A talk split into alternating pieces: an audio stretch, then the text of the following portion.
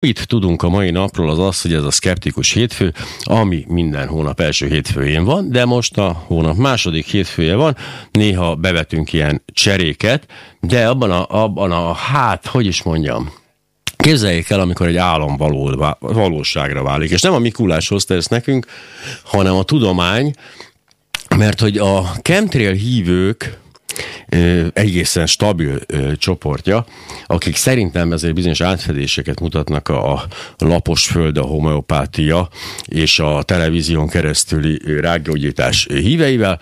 Nos, a a chemtrail hívők végre megnyugodhatnak, mert valószínűleg elkezdődik valójában a, a chemtrail szezon. Nem az lesz, amit ők várnak, ugye, hogy Izraelből irányított repülőgépek mindenkit zsidóvá változtatnak Európában, aki ebből a permetből kap, hanem bizonyos eljárások, és erről majd beszélni fogunk a szkeptikus ö, órában, bizonyos eljárások miatt szükség lehet arra, hogy tényleg repülőgépek permetezzenek odafönt, azaz chemtrailt készítsenek, vagy chemtrailt húzzanak fölénk. Úgyhogy ez egészen fantasztikus élmény lesz azok számára, akik mindeddig meg voltak győződve arról, hogy titokban azon dolgozik ugye a világ méretű zsidó összeesküvés, hogy hát ugye minden keresztény átváltozzon. Ez nem valószínű, tehát bármilyen mellékhatása lehet, God knows, ugye, ahogy ezt a franciák mondják, de ez a legvalószínűtlenebb, viszont, viszont segíteni fog néhány problémában a globális felmelegedés kapcsán. Tehát ez lesz a fő témánk, a Biribéla blog kezdet. Szilágyi András a vendégem, ma van a Skeptikus hét, úgyhogy a Skeptikus Társaság képviseletében érkezett ő. A felvezetőben mondtam sok hülyeséget, hogy felkeltsem a figyelmet, de azt elfelejtettem megemlíteni, hogy új próbálkozás Soros György részéről porított migránsokat fognak beleszórni Magyarország légterébe. Zárójel bezárva, abba nem a hülyeséget, de mert maga a cím is, az Indexben megjelent cikk címe is egy eléggé erőteljes képpel indít, miszerint vegyi napernyővel lassítanák a fel felmelegedést. És most akkor egy pillanatig mindenki ezt a vegyi napernyőt képzelje el. Miről van szó? Tehát mi, mi ez a dolog? Igen, hát a néhány héttel ezelőtt megjelent több olyan cikk a tudományos szakirodalomban, ami arról szól, hogy vannak bizonyos technológiai megoldások arra, hogy a globális felmelegedésnek a mértékét valamelyest csökkentsük. Ugye ezeket a megoldásokat átfogóan klímamérnökségnek szokták nevezni. Erre az angol szó a, uh-huh. a geoengineering, vagy a climate engineering. Magyarul lehetne ez bolygómérnökségnek, vagy klímamérnökségnek nevezni. És ennek valóban az egyik lehetősége az, hogy a légkör bizonyos rétegeiben szét lehetne oszlatni bizonyos anyagokat, részecskéket, fény visszaverő részecskéket, amelyek csökkentenék a föld felszíre érkező napsugárzást, és ezáltal a felmegedés enyhülne valamelyest. Na most, hogy ez miért szkeptikus téma, miért foglalkozik ezzel a szkeptikus társaság? Két okból. Az egyik az, hogy maga a klímaváltozás is egy olyan téma, amiben sokan nem hisznek, vagy próbálnak vitatkozni vele. Ugye ők nevezik magukat klímaszkeptikusoknak, és most azt szeretném tisztázni, hogy mi nem klímaszkeptikusok vagyunk, hanem mi elfogadjuk a tudománynak azt a most már valóban konszenzussal elfogadott álláspontját, hogy a klímaváltozás az létezik, ezt az ember okozza, a következmény azok meglehetősen rosszak lesznek, abban oszlanak meg igazából a vélemények, most már tudományon belüli véleményekről beszélek, a kívülieket most anyagoljuk, hogy, a, hogy mekkora része van ebben az emberiségnek, illetve mennyire egy ciklikus folyamat, állandó és természetes ciklikus folyamat része ez a klímaváltozás. A tudományon belül igazából nincs már erről vita. Már szóval erről ez, sincs. ez, ez, már, ez már tisztázódott, hogy ez a mostani felmelegedés, ez nagy rész legalább 90%-ban az emberi uh-huh. tevékenységnek köszönhető Ugye itt arról van szó, hogy a, a fosszilis üzemanyagoknak az elégetésével üvegházgázokat, főleg széndiokszidot juttatunk a légkörbe. Ez ez úgy működik, mint egy üvegház. Tehát, tehát ott egy ellentétes folyamatot csinálunk, mint amit ugye az előbb említettünk a, a védekezésnél. Igen. Ugyanúgy a légkörbe jutatunk részecskéket, csak azok nem visszaverik. Nem hanem... részecske, a széndiokszid, Pontosabban, ugye az igen. a fő üvegházgáz, ez, ez egy gáz, de van egy olyan tulajdonsága, hogy az infravörös fényt elnyeli bizonyos tartományokban, tehát a hőt visszatartja. Nem engedi kimenni, és ezért emelkedik a föld hőmérséklete, úgyhogy ebben széles körű egyetértés van, és hát olyan ciklikus folyamat pedig nincsen a föld klímájában, ami, ami éppen most abban a fázisban uh-huh. lenne, hogy hogy Hisz ezek hosszabb kéne. évezredek, akár évmilliókig kinyúló trendek, ezeket azért nagyjából lehet követni.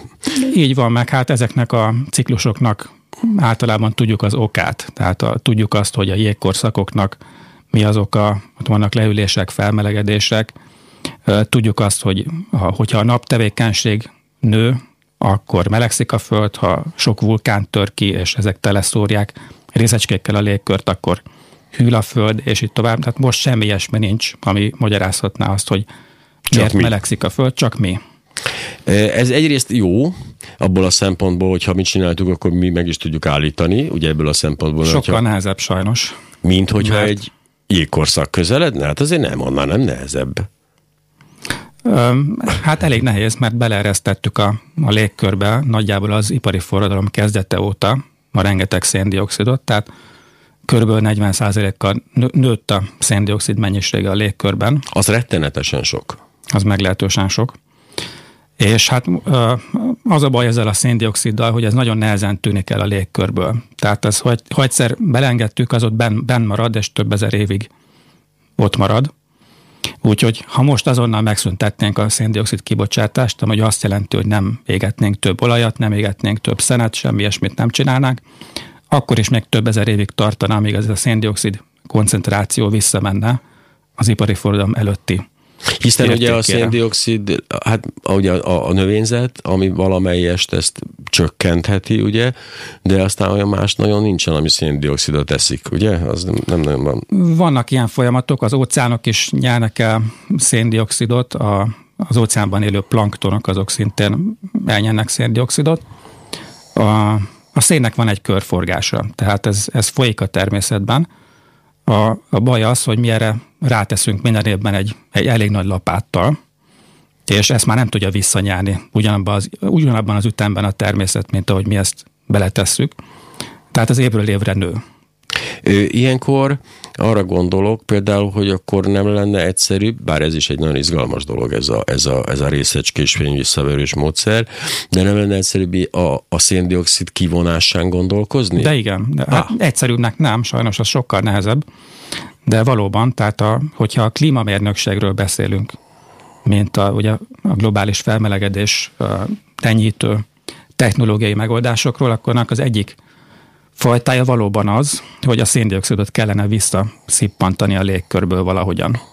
Nyilván az első Most... az, hogy csökkenteni a kibocsátást, ugye, mert igen. akkor sok értelme nincsen a kivonásnak, de a második pedig a kivonás lenne. Az egyik lehetőség ennek ugye az, hogy rögtön a forrásnál próbáljuk ezt visszanyárni, tehát mondjuk egy, egy erőműnek a kéményéből, kéményéből próbáljuk visszanyárni a széndiokszidot.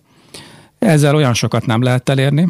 A másik, hogy magából a légkörből elkezdjük vissza szívogatni, ez sokkal nehezebb. Ugye hát azért elég alacsony a a széndiokszidnak a koncentrációja, ugye 4 század százalék körüli, és erre vannak megoldások, hogy ezt hogy lehet visszaszippantani a légkörből, de ezek nagyon költségesek, és hát egyelőre még nem látszik, hogy ezt, ezt tényleg nagy léptékben gazdaságosan meg lehetne oldani, de van azért némi remény arra, hogy ez lehetséges lesz. Ugye Kína érve az általában, hogy hát hello, hello, amikor az ipari forradalom volt, akkor itt izé füstöltöttek, mint az állat. Most, amikor mi vagyunk a fejlődésnek egy viszonylag korai szakaszában, akkor meg ránk szóltok, hogy ne füstöljünk, de hogy nem füstölni fogunk. Összességében azért, hogy látjuk, tehát a, a növekedés, lassuló növekedés van, vagy megállt a széndiokszid kibocsátásnak a, a mennyiségének a növekedése, vagy azért ez még mindig, mindig egy, egy felfelé valami? Sajnos meg mindig növekszik növekszik. Ez, egy, ez a elég nagy probléma. Az brutál viszont. Bizonyos országok már tudtak valamelyest csökkenteni. Hát például az Egyesült Államok tavaly előtt tudta csökkenteni valamivel a széndiokszid kibocsátását. Ezzel szemben idén megint növekedett a széndiokszid kibocsátása, és érdekes módon. Miért? Azért, mert nyáron nagyon meleg volt, nagyon sokat kellett használni a légkondicionálókat, télen meg hideg hullámok jöttek, akkor megfűteni kellett nagyon sokat, amelyek ugye maguk is a, a klímaváltozásnak a következményei, és ezért viszont megint csak több energiát kell használni, megint csak több széndiokszidot bocsátottak ki. Úgyhogy ez a folyamat, ez sajnos Mert nem hogy az állt meg. erőművek, ugye, me- melyek ezeket az energiákat szolgáltatják, még mindig nagy részt olyan technológiákban. De hát akkor erre milyen klassz, hogy nekünk lesz egy Paks 2 mondja erre valaki, hisz ott aztán megszűnik ez a széndiokszid kibocsátási problémát. Ez egy csodálatos dolog, nem? Hát attól függ, hogy hogy nézzük. Um, Paks 2 nyilván vannak különféle problémák, tehát nem csak azt kell nézni, hogy ez egy tiszta technológia, hanem ott nézhetnénk a költségeket is, és így tovább, amivel most annyira nem szeretnék belemenni. Nyilván. De hát valóban a, hát a megújuló energiák lenne a cél, hogy abból állítsunk elő minden energiát, lehetőleg napenergia, szélenergia, vízerőművek és így tovább. Ez egyelőre nem látszik, hogy hogy százszerzalékosan át lehetne állítani a gazdaságot ilyen megújuló energiákra belátható időn belül.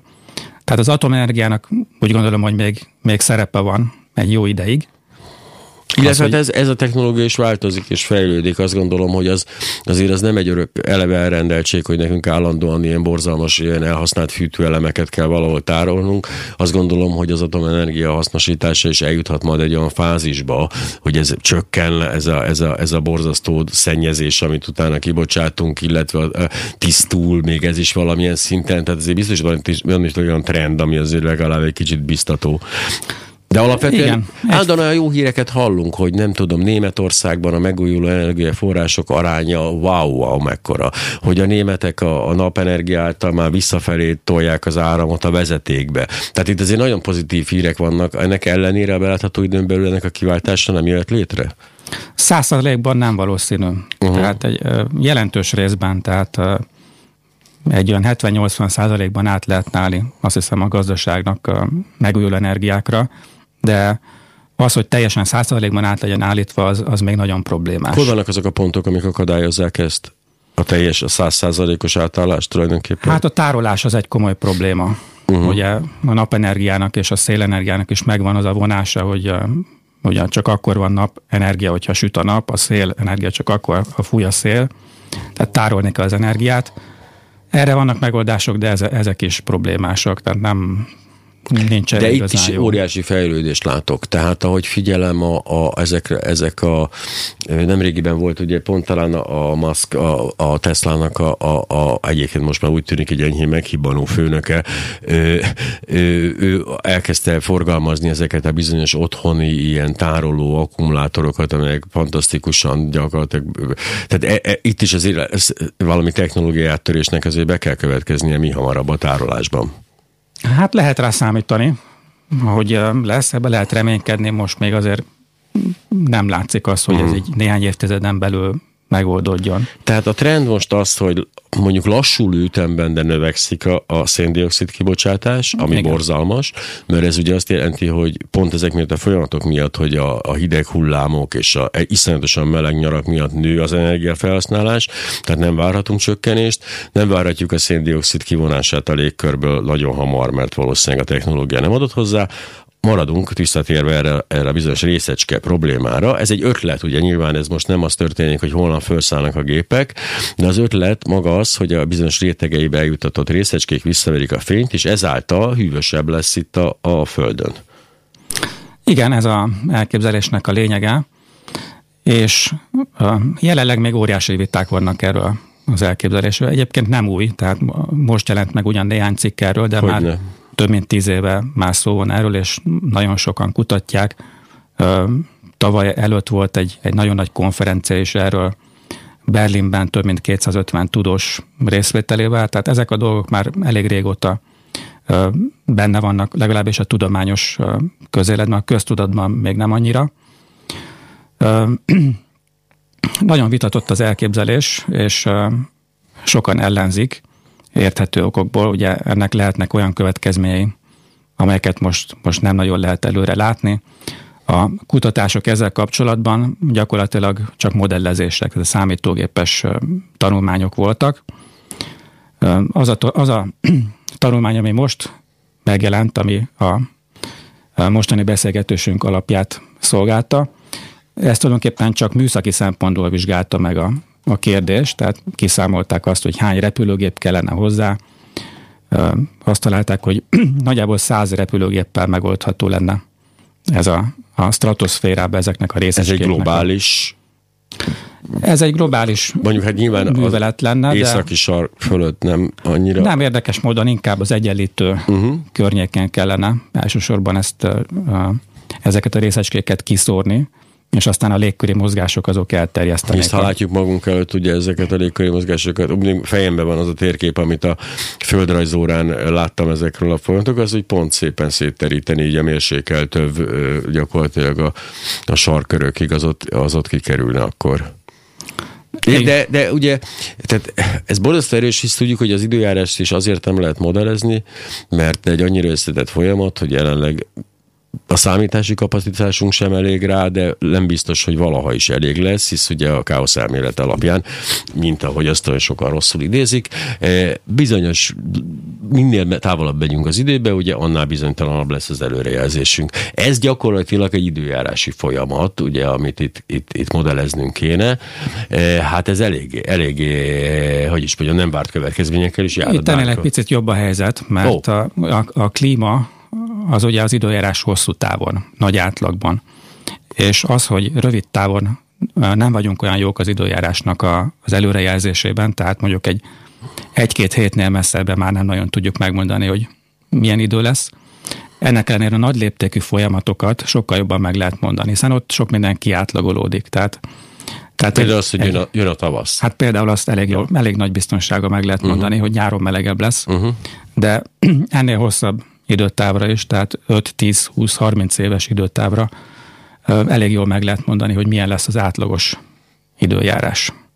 Na, de azt például hogy lehet ö, egészen pontosan modellezni, fel, bekerülnek ezek a részecskék a légkörbe, és itt nem lesz egy ilyen nukleáris tél, hogy ilyen, és hogy mind megfagyunk. Tehát azért ez egy ilyen nagyon borotva élen táncoló dolog. Tűnik. Igen, itt vannak olyan paraméterek, amelyeket pontosabban kellene tudni, és uh, éppen ezért ahhoz tehát mielőtt egy ilyen dologba tényleg belekezdenénk, ahhoz tényleges kísérleteket is kellene végezni, tehát nem csak számítógépes szimulációkat, mint ami most történik. De még akkor is nehéz, tehát igazándiból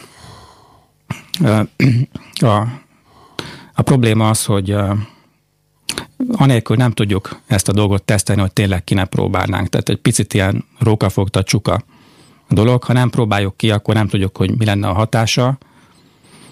Ha viszont megtudjuk már, hogy mi, lenne, mi a hatása, akkor már hogy késő. Igen, ez egy kicsit olyan a számomra, mint hogyha az alapján kéne téli kabátot vásárolnom, hogy kapok egy 10x10 cm-es kockát belőle, és a hátamra ragasztom, és akkor most megnézem, Igen. hogy jó ez téli kabátnak. Hát mit tudom én? Hát majd akkor derül ki rajtam ez az egész. Igen, hát valószínűleg ezt fokozatosan kell csinálni, tehát nem rögtön a, a maximális mennyiségű részecskét kiszórni a légkörben, hanem fokozatosan növelve ezt a mennyiséget. Tehát az a tanulmány, ami most megjelent, azt azzal számol, hogy ezt 15 év múlva elkezdjük, példaképpen, tehát uh-huh.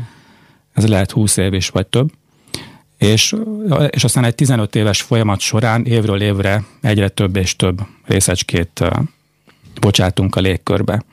És hogyha ezt így csinálunk, akkor lehet figyelni, lehet monitorozni, hogy mi történik Ugye hogyan a, változik az, az idő? a kérdésem, ez mondjuk inkább csak ilyen elméleti kérdés, ugye ez, azt úgy látom, hogy ilyen 20 km magasságban Igen. kellene ez a kiszórás.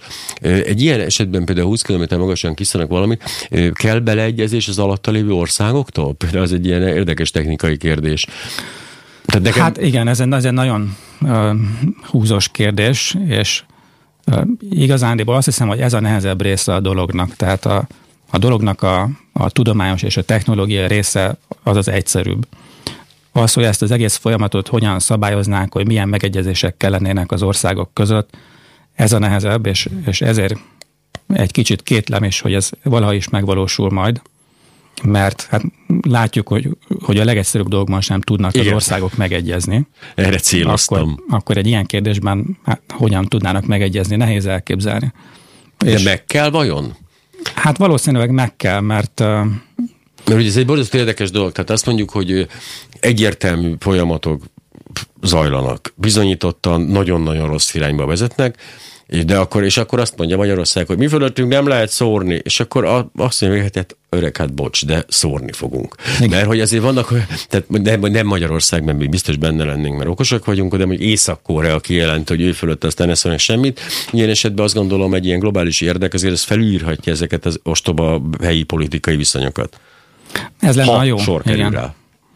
Ez lenne jó, de eléggé problémás, mert tehát mostani tanulmányokból is már azt le lehet szűrni, hogy azért nem minden régiót érintenek kedvezően ez a dolog. Na ez az Tehát izgalmasabb rész. Le, lennének bizonyos régiók, ahol például csökkenne a csapadék mennyisége, ott esetleg gyakrabban következnének be asszályok, más régiókban esetleg több lenne, túl sok lenne a csapadék, tehát bármelyik ország mondhatja azt, hogy ez őrá nézve ez nem jó, és hogy ő nem egyezik bele. Tehát Most elméletileg, elméletről beszélünk, hisz ugye még a, még a, a, a, a kipróbáláshoz is nagyon-nagyon sok év van hátra, ha esetleg lesz ilyen, de nyilvánvalóan ez úgy működne szerintem, hogy egy ilyen kompenzációs rendszer kidolgozása lenne, tehát azt mondjuk, hogy még Dél-Spanyolországban nagyon nagy baj van, ott mindjárt sivatag lesz, nekik nagyon nagy szükségük van rá, ám hogyha a gazdaságuk ezáltal felpörög, akkor ők kompenzálni fogják Marokkót, ahol viszont valószínűleg egy aszalt tevék fognak eldőlni a sivatag, vagy nem tudom, de teljesen mindegy, de hogy ez, ez, ez szerintem ezt a folyamatot ezt a tárgyalási folyamatot még hamarabb kell kezdeni, mint az egész, az egész kísérletezést, mert ez egy rendkívül szórakoztató és összetett dolog lesz. Viszont ami, ami, ami kérdésként felmerül bennem, ugye nem csak ez az egy terv van ezzel kapcsolatban. Tehát gondolom párhuzamosan rengeteg-rengeteg ötlet születik azért, hogy hogy lehetne ezt a globális felmelegedést valamilyen módon kordában tartani. Így van, vannak ilyen ötletek. Hát ahogy említettem, ez a klímamérnökség, ez két nagy csoportra osztható, az egyik a, a széndiokszidnak a visszaszívása, amiről már beszéltünk. Ez a nehezebb és a költségesebb, a másik pedig a többi megoldás az végül is mind a napsugárzás, a földre, földre érkező napsugárzásnak a, a korlátozásával foglalkozik. Ennek az egyik lehetősége, amiről beszéltünk, a stratoszférában részecskék szétoszlatása, de vannak más ötletek is erre. Vannak egészen bizarr ötletek, mint például, hogy a, világűrbe kellene nagy tükröket kihelyezni, amelyek árnyékot vetnének a földre. Ez nem tűnik igazán reálisnak. Van olyan elképzelés, hogy a, az óceánok fölött lévő felhőket kellene fehéríteni. Igen, ezt például ezt, ezt olvastam, és ez nem is tűnik olyan őrületesnek. Hisz a, ott a hatalmas felület, nagy fény visszaverő. Így van, képesség. és erre van a, a természetből is példa, vagy hát félig mesterséges példa, ugyanis a, a nagy óceánjáró hajóknak a kipufogó gáza, hogy ez most a dízelhajókról beszélünk. Igen, igen, ez sok részecskét tartalmaz, és ahogy ezek a részecskék felszállnak az óceánok fölött lévő, alacsonyan lévő felőkbe, ott sűrűbb lesz a felhő. Tehát, hogyha megnézünk egy műhold képet, és megnézzük az óceán fölött lévő felőket, akkor gyakran látunk ebben ilyen hosszú fehér csíkokat. Most ezek nem kondenszcsíkok, hanem ezek a, a tengerjáró, óceánjáró hajók kipufogó gáza nyomán besűrösödött felhő Holott pont fordítva képzelném el, azt gondolnám, hogy ezek a részecskék inkább sötétítik, ugye, hogy koromra gondol az ember, meg ilyenekre, és azt gondolnám, hogy... Nem annyira korom Aha. ez, hanem ez, bár az is van benne, vannak benne kénvegyületek, de ezek a felhőknek a, a felhőket befolyásolják, tehát ezek kondenzációs magvakként szolgálnak. gyakorlatilag nem színezik, hanem csak sűrítik. Bocsánat, Szilágyi András a vendégem a Szkeptikus Társaság képviseletében, de jön egy erőteljes hírblokk, és aztán zenélünk ismét Barabás Lőrinc, majd visszatérünk a témához. Kegyi András a Magyar Szkeptikus Társaság képviseletében a chemtrailekről. Jó, azért nagyon fontos, hogy válaszok külön még mielőtt, ö, ö, ö, tehát hülye biztossá próbálom tenni a műsort. Tehát az a chemtrail, amiről beszélnek a chemtrail hívők, az a chemtrail nem létezik, az a kondenscsík még mindig, amit ők látnak, de erről eszembe jut például, hogy a kondenscsík, abban milyen sok van, hogy nem lehetne azt hasznosítani valahogy, például az egy tök jó ötlet lenne. Hát sajnos a kondenscsíknak a hatása az éppen az ellenkezője, mint amit mi szeretnénk. Hát de csak át kéne állítani pár dolgot, nem? Nem hiszem, hogy ez, ez így működne. Oh.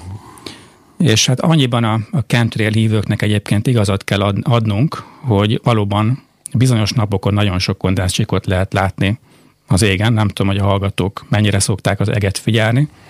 A mai nap az éppen nem olyan. Most amikor jöttem, akkor figyeltem az eget, uh-huh. és most nincs, most nem látszanak kondenszcsíkok. De olyan napokon, amikor a a légkörnek, a troposzférának a, abban a részében, ahol repülnek a repülőgépek, ott nagy a relatív páratartalom, ott akkor megmaradnak a kondenszcsíkok, és bizony sokszor azt látjuk, hogy egészen beállózzák az eget, sőt egy, egy felhőréteget képeznek, ami aztán hát fehérebbé teszi az eget, egy kicsit szür, szürkéssé teszi, úgyhogy ez, ez nem csak a chemtrail hívőknek nem tetszik, hanem ez, ez nem egy jó dolog. De miért? Tehát fehér? Nem csak esztétikai szempontból, hanem azért is, mert bár valóban visszaveri a fényt nappal valamelyest, éjszaka viszont ez egy ilyen takaróként működik, és nem, nem engedik ki a meleget, tehát az infravörös sugárzást nem engedik ki, és ezáltal hozzájárul a globális felmelegedéshez ez a kondenszcsíkok által alkotott felőréteg. Úgyhogy hát inkább azon gondolkoznak a kutatók, hogy hogyan lehetne csökkenteni ezeket a kondenszcsíkokat. És eléggé problémás a dolog, mert ugye hát a kondenzáció az egy olyan fizikai folyamat, amit megakadályozni gyakorlatilag nem lehet. Itt abban gondolkoznak inkább, hogy a repülőgépeket kellene átirányítani olyan útvonalakra, vagy olyan magasságokra, ahol nem marad meg a kondenszcsík, ami, ami képződik, hanem elpárolog. Akkor viszont nagyobb utat kell meg. Hogyha kerülő úton kell menni a gépnek, akkor több üzemanyagot fogyaszt, több széndiokszid, megint csak melegít. Úgyhogy ennek a megoldásnak is vannak hátrányai. Illetőleg kísérleteznek olyan üzemanyagokkal, amelyek kevesebb szennyezőanyagot tartalmaznak, és ezáltal bár Ugyan létrejön kondenszcsík, amikor ez elég, de kevésbé sűrű kondenszcsík jön létre. Tehát az, uh-huh. a, az a kondenszcsík, ami létrejön, az kevesebb jégkristályból áll, ezek nagyobbra nőnek, gyorsabban lesüllyednek, tehát valamivel hamarabb eltűnik a, a kondenszcsík. Akkor is még elég sokáig tart, de hamarabb eltűnik, mint egyébként. Láttam ilyen terveket. Ugye a Hindenburg katasztrófája az egyszer és mindenkor nagyon gyorsan véget vetett a léghajó biznisznek, vagy az ötletnek. De időközben a technológia annyit fejlődött, hogy most már valószínűleg sokkal biztonságosabb, sokkal menőbb léghajókat lehetne építeni, és erre láttam is kísérleteket. Nem lenne inkább az a meg, persze tudom, a léghajó egy picit lassabb, de nem sokkal egyébként, tehát ezek most már azért elég jól működők lennének. Nem lenne egy ilyen átállásnak ideje lassan, hogy ezt, a, hogy ezt elfelejtsük, ezt a traumát, és inkább a, a személyszállítást, ezt léghajókkal oldjuk meg? Hát én nekem azért lennének két helyem azzal kapcsolatban, milyen sebességet lehet ezzel, ezzel elérni. Tehát mondjuk egy Európából, Egyesült Államokba való utazás léghajóval mennyi ideig tartana. Uh-huh. Tehát azért a sugárhajtású gépekkel elég nehéz versenyezni. lenne versenyezni, azt Hát hiszem. ez biztos, de, de hát egyrészt a, mondjuk a kontinensek közötti közlekedésnél, ha megmaradna, és már csak a kontinensen belülieknél lenne egy csökkenés, már az is azért nagy előrelépés lenne. Nem zárom ki. Helyes. Hello, nálam kell jelentkezni az ötleté. De a lényeg az, hogy a picit a globális felmelegedést ugye állandóan használjuk ezt a dolgot, bár egy kicsit helytelenül, mert hogy itt nem arról van szó, mint azt már a szünetben beszélgettük, hogy most három fokkal melegebb lesz, és klassz, mert hogy hát nyáron kibírjuk, mert szeretjük a meleget, télen meg nem lesz olyan hideg, hanem hogy ezt, mint már olyszor elmondtuk önöknek, ez egy, ez egy sokkal összetettebb és sokkal bonyolultabb folyamat. Itt a csapadék mennyiség, az éghajlatváltozás, tehát az, hogy globális felmelegedés az egy ilyen, hát hogy is mondjam, egy ernyő kifejezés inkább. Igen, és hát egyébként a három fok az borzasztó sok lenne. Iszonyatosan Úgyhogy sok. 2015-ben a Párizsi megállapodásnál abban egyeztek meg, hogy jó lenne két fok alatt tartani ezt a felmelegedést. Itt ugye az ipari forradalom előtti állapothoz viszonyítunk, uh-huh. amiből már körülbelül egy fok, vagy 0,9 fok, egy fok már megvan. Hát ezt már elértük és haladunk a két fok felé. Most néhány hónappal ezelőtt jelent meg az IPCC-nek, ugye a klímaváltozással foglalkozó kormányközi bizottságnak az a jelentése, ami arról szól, hogy erősen haladunk a másfél fok felé. Tehát 2000, hogyha így haladunk, mint ahogy haladunk, akkor 2040 körül elérjük a másfél fokot. És az uh, nagyon közel van. Az, az még belátható idő, azt meg is éljük még simán. Igen, és hát ahhoz, hogy ezt ne szárnyaljuk túl, mert megmutatták ebben a tanulmányban, hogy a másfél fok és a két fok között már óriási különbség van, tehát sokkal borzasztóbbak lenne a következménye a két foknak, mint a másfél foknak. Tehát ahhoz, hogy a másfél fokot tudjuk tartani, ahhoz nagyon-nagyon drasztikus széndiokszid kibocsátás csökkentésre lenne szükség, és valószínűleg még ez sem volna elég, hanem vissza is kellene szippantani elég nagy mennyiségben a széndiokszidot. Most a helyzet az, hogy ez nem látszik túl reálisnak, és, és ezért is merült föl most hangsúlyosabban, hogy lehetne, lehetne ilyen technológia megoldásokat alkalmazni, mint a, ez a klíma mérnökség, ami nem lenne persze egy végleges megoldás, hanem ez egy olyan dolog lenne, ami a maximális felmelegedést csökkenteni, tehát mondjuk nem három fokig mennénk el, hanem csak két és fél fokig, még az is nagy, nagyon sok, és hogyha közben a széndiokszid kibocsátást is csökkent, csökkentjük, akkor talán az évszázad végére sikerül megfékezni ezt a folyamatot. Mivel járna ez a folyamat? Tehát most itt beszélünk a másfél és a két fok közötti különbségről.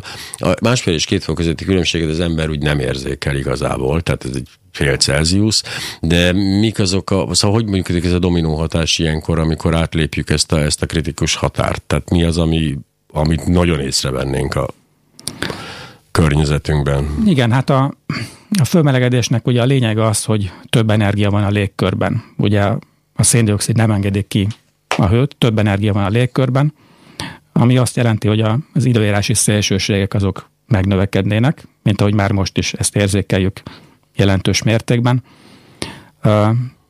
Ugye a tengerszint emelkedés az egy nagyon fontos következmény, tehát sok millió embernek a lakóhelye szűnne meg, akik tengerpartok közelében élnek.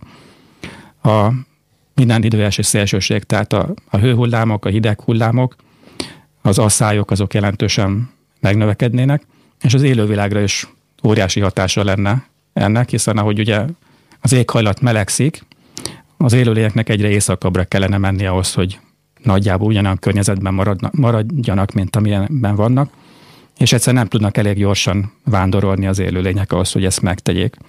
Úgyhogy nagyon sok élőlénynek az élőhelye pusztulna el, és itt egy nagy különbség van a, a másfél és a két fok között, tehát sokkal nagyobb fajpusztulás lenne akkor, hogyha elérnénk a két fokot, mint ha sikerülne a másfél fok alatt maradni. De azért ezt nem felejtsük, hogy ez a másfél fok is egy tragikus. Tehát, Így hogyha van. elérjük ezt, tizen, hát menjünk, 20, 20 évünk van, nagyjából 21 Igen. évünk van hátra, ami, ami nagyon soknak tűnik, hogyha az embernek mondjuk a csillagbörtönbe kell letöltenie, de hogyha abba gondolunk, hogy ez alatt milyen megállapodásokra kéne jutni, illetve milyen technológiák kéne képészni, ez egy iszonyatos gyorsan, gyors, gyors folyamat. Erre azért olyan nagy reményt nem látok. A, amit most a, szélsőséges éghajlati elemeket, azt ugye folyamatosan látjuk. Nagyon furcsa dolgok történnek, hogy ez a Szicíliában, mit tudom én, elmosta a pataka a félfalut, meg ilyen olyan viharok dúltak Olaszországban, hogy százezrevel dőltek ki a fák, tehát ezek ilyen egészen ijesztő, apokaliptikus dolgok, de, de ennek ellenére nem érzem azt, a, azt a, ahogy eljutna ez így a, a köztudatba, hogy itt valami baj van, hisz itt mi Magyarországon nagyon jól elélünk. Tulajdonképpen nincs olyan nagy bajunk, hát egy kicsit a hőhullámok zavarnak, de úgy azért itt, itt azért mi védő vagyunk ettől a folyamattól valamilyen szinten? Lehet, hogy mi itt a kontinens közepén kevésbé érezzük ezeket a szélsőségeket, de hogyha mondjuk megnézzük az Egyesült Államokat, ott ugye a kaliforniai tűzvészek, a, a, az erdőtüzek, amelyek most voltak az utóbbi hónapokban, ezek azért nagyon-nagyon nagy pusztítást végeztek, és, és sok ember meg is halt. De ez nem úgy néz ki, hogy mindig is voltak erdőtüzek, csak most beköltöztek oda az emberek, ezért ilyen... Részben ez is, tehát ez is szerepet játszik, de azt nem lehet kétségbe vonni, hogy a, a klímaváltozásnak jelentős szerepe van, hiszen hosszabbak és szárazabbak lettek a nyarak, a, az őszi csapadékos időszak az később kezdődik, tehát a növényzet sokkal jobban kiszárad, és a tavaszi esőzés folyamán pedig jelentős, jobban megnő a növényzet, mint régebben.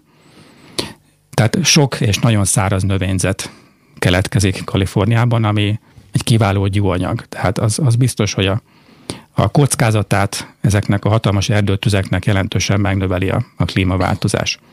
Ugyanígy egyébként a hurrikánoknak a, a, az intenzitása is megnő. Tehát ez, ez sokáig vitatott kérdés volt, hogy mit csinál a klímaváltozás a hurrikánokkal. Tehát úgy tűnik, hogy a számokat nem növeli, tehát ugyanannyi hurrikán van nagyjából, de ezek intenzívebbek lesznek. Az, hogy mi viszonylag védő vagyunk ettől itt Európa a kontinens közepén, az ugye nem jelenti azt, hogy azért nem érzékeljük. Itt mi, mik azok a hatások, amik egy ilyen nagyszerű Kárpát-medencében elhelyezkedő vízzel viszonylag jól ellátott területen azért mégis érzékelhetőek lennének egy ilyen másfél-két fokos emelkedést követően.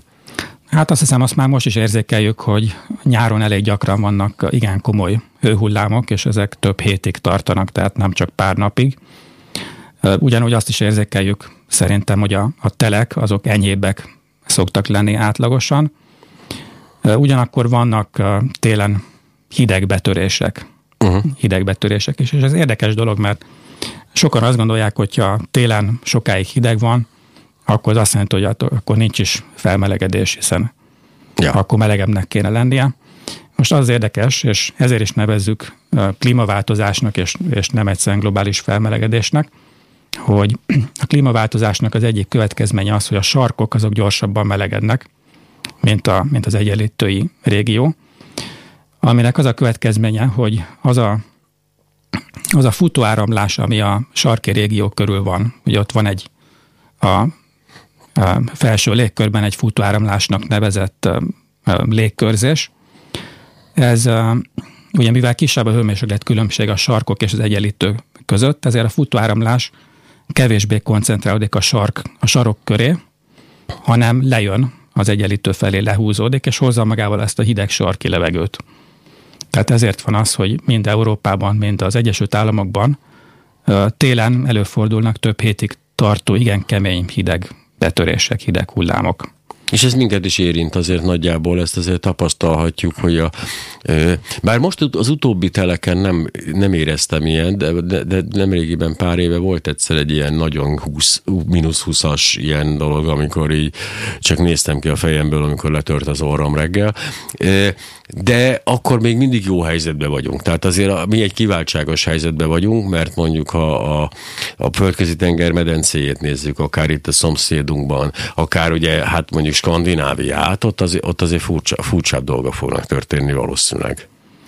Igen, és hát előfordulhat, hogy bizonyos országoknak jó egyébként a, a felmelegedés.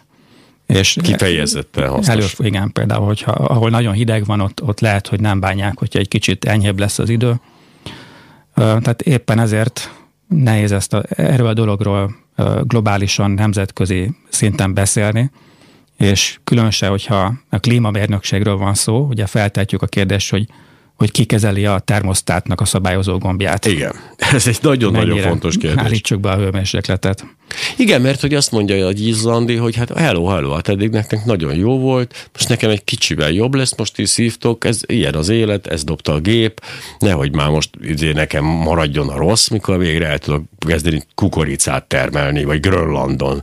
Tehát ez azért Igen ez az egy érdekes kérdés ebből a szempontból, hogy, a, hogy a, alapvetően azért, ha megnézzük, ugye a mérsékeltőbben helyezkednek el a, a, a kiemelt fontosságú országok, a nagyhatalommal bíró országok, a jelentősnek mondott országok, és nem véletlen ez, tehát ez pont szerintem a klíma miatt is alakult ez ki így, hogy itt jöttek létre azok a, azok a birodalmak, amelyek jelentősek. Most ez, ez, fog, ez fog történni. Hát sajnos leginkább a, a fejlődő országokat és a trópusokon lévő országokat érinti a legsúlyosabban, azt a a klímaváltozás. Akiknek a szavuk, hát lássuk be, eddig sem hallatszott olyan túl messzire, de, de az egyenlítő környéke ugye nagyjából, vagy, vagy már a mediterrán is ide sorolható, ahol brutális következményei lesznek?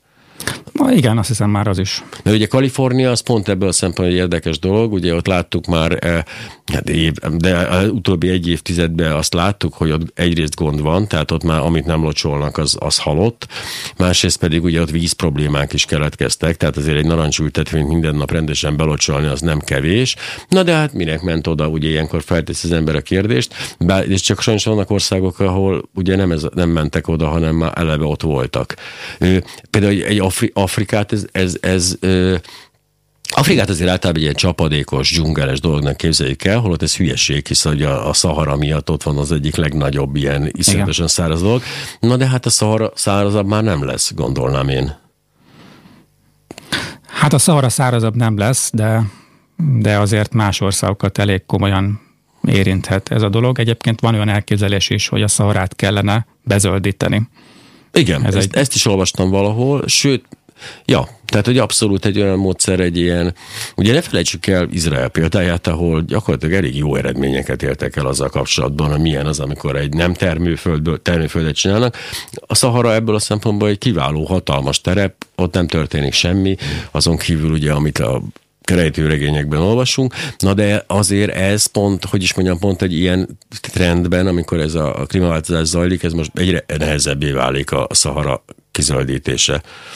Tehát, hát igen, ez, ez azért elég fantasztikus tervnek tűnik, én nem tudom, nem tudom mennyire reális, de ö, elég elég komoly előrejelzéseket tettek, hogy mennyire kedvező hatása lenne az, annak, hogyha sikerülne ezt a Mert én pont azt szoktam nézni egyébként ilyen, ilyenkor, hogy a, hogy, vagy most pont azt a kérdést szoktam mindig föltenni magamnak, hogy én nagyon örülök, hogy megkészülünk a Marsra, és hogy terraformálni szeretnénk a Marsot, de nem kell ezt megtanulunk Szibériában, vagy a Szaharában, vagy a Góbi sivatagban élni, mert ez mégiscsak jobbak a viszonyok, ugye van ez, hogy tudunk lélegezni, meg, meg, egy, meg egy, egy csomó olyan lehetőség, ami ott nem adott, de hogy még ezeket sem tudjuk megoldani, tehát a sarkvidéken sem nagyon lakunk ott tömegesen.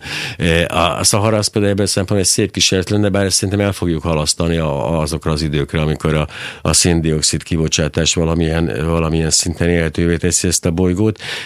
A nagyon gyorsan, mielőtt a Klára letépi a fejemet, a szkeptikus társaságnak lesznek mostanában valami rendezvényei, valami bulia, valami történik szkeptikus körökben? Igen, a következő rendezvényünk az éppen holnap lesz. Na! A Kossuth Klubban. Ó. Ami a grafológiáról fog szólni. És a grafológiának a jeles hazai szakértői fognak szerepelni. A Gárdi Tamás, a Grafológiai Intézetnek a megalapítója, ő lesz a fő előadó, és Nagy János és Cigler István, ők mind a ketten kiváló pszichológusok, akik foglalkoztak ezzel a témával, ők fognak vitatkozni. Ó, ez egy azzal, hogy a grafológia az vajon tudományosan megalapozott dolog-e. Ahol az egy klasszikus határterület egyébként a grafológia számomra mindig.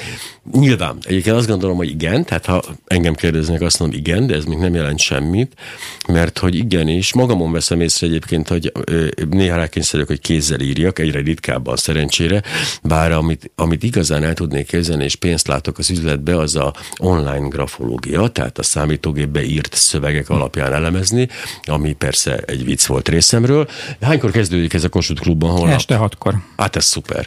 Hölgyeim és uraim, akik még továbbra is ö, kíváncsiak a szkeptikus társaság véleményére, itt nem feltétlenül csak a szkeptikus társaság fogja szerencsére kifejteni a véleményet, ezeket holnap várják szeretettel ők a Kossuth Klubban, akik pedig rám kíváncsiak, azok mindenképpen maradjanak itt, mert a hírek után folytatódik a Biri Béla blog. Szilágyi András, nagyon szépen köszönöm, hogy köszönöm én is. itt volt, és akkor jöjjenek a hírek,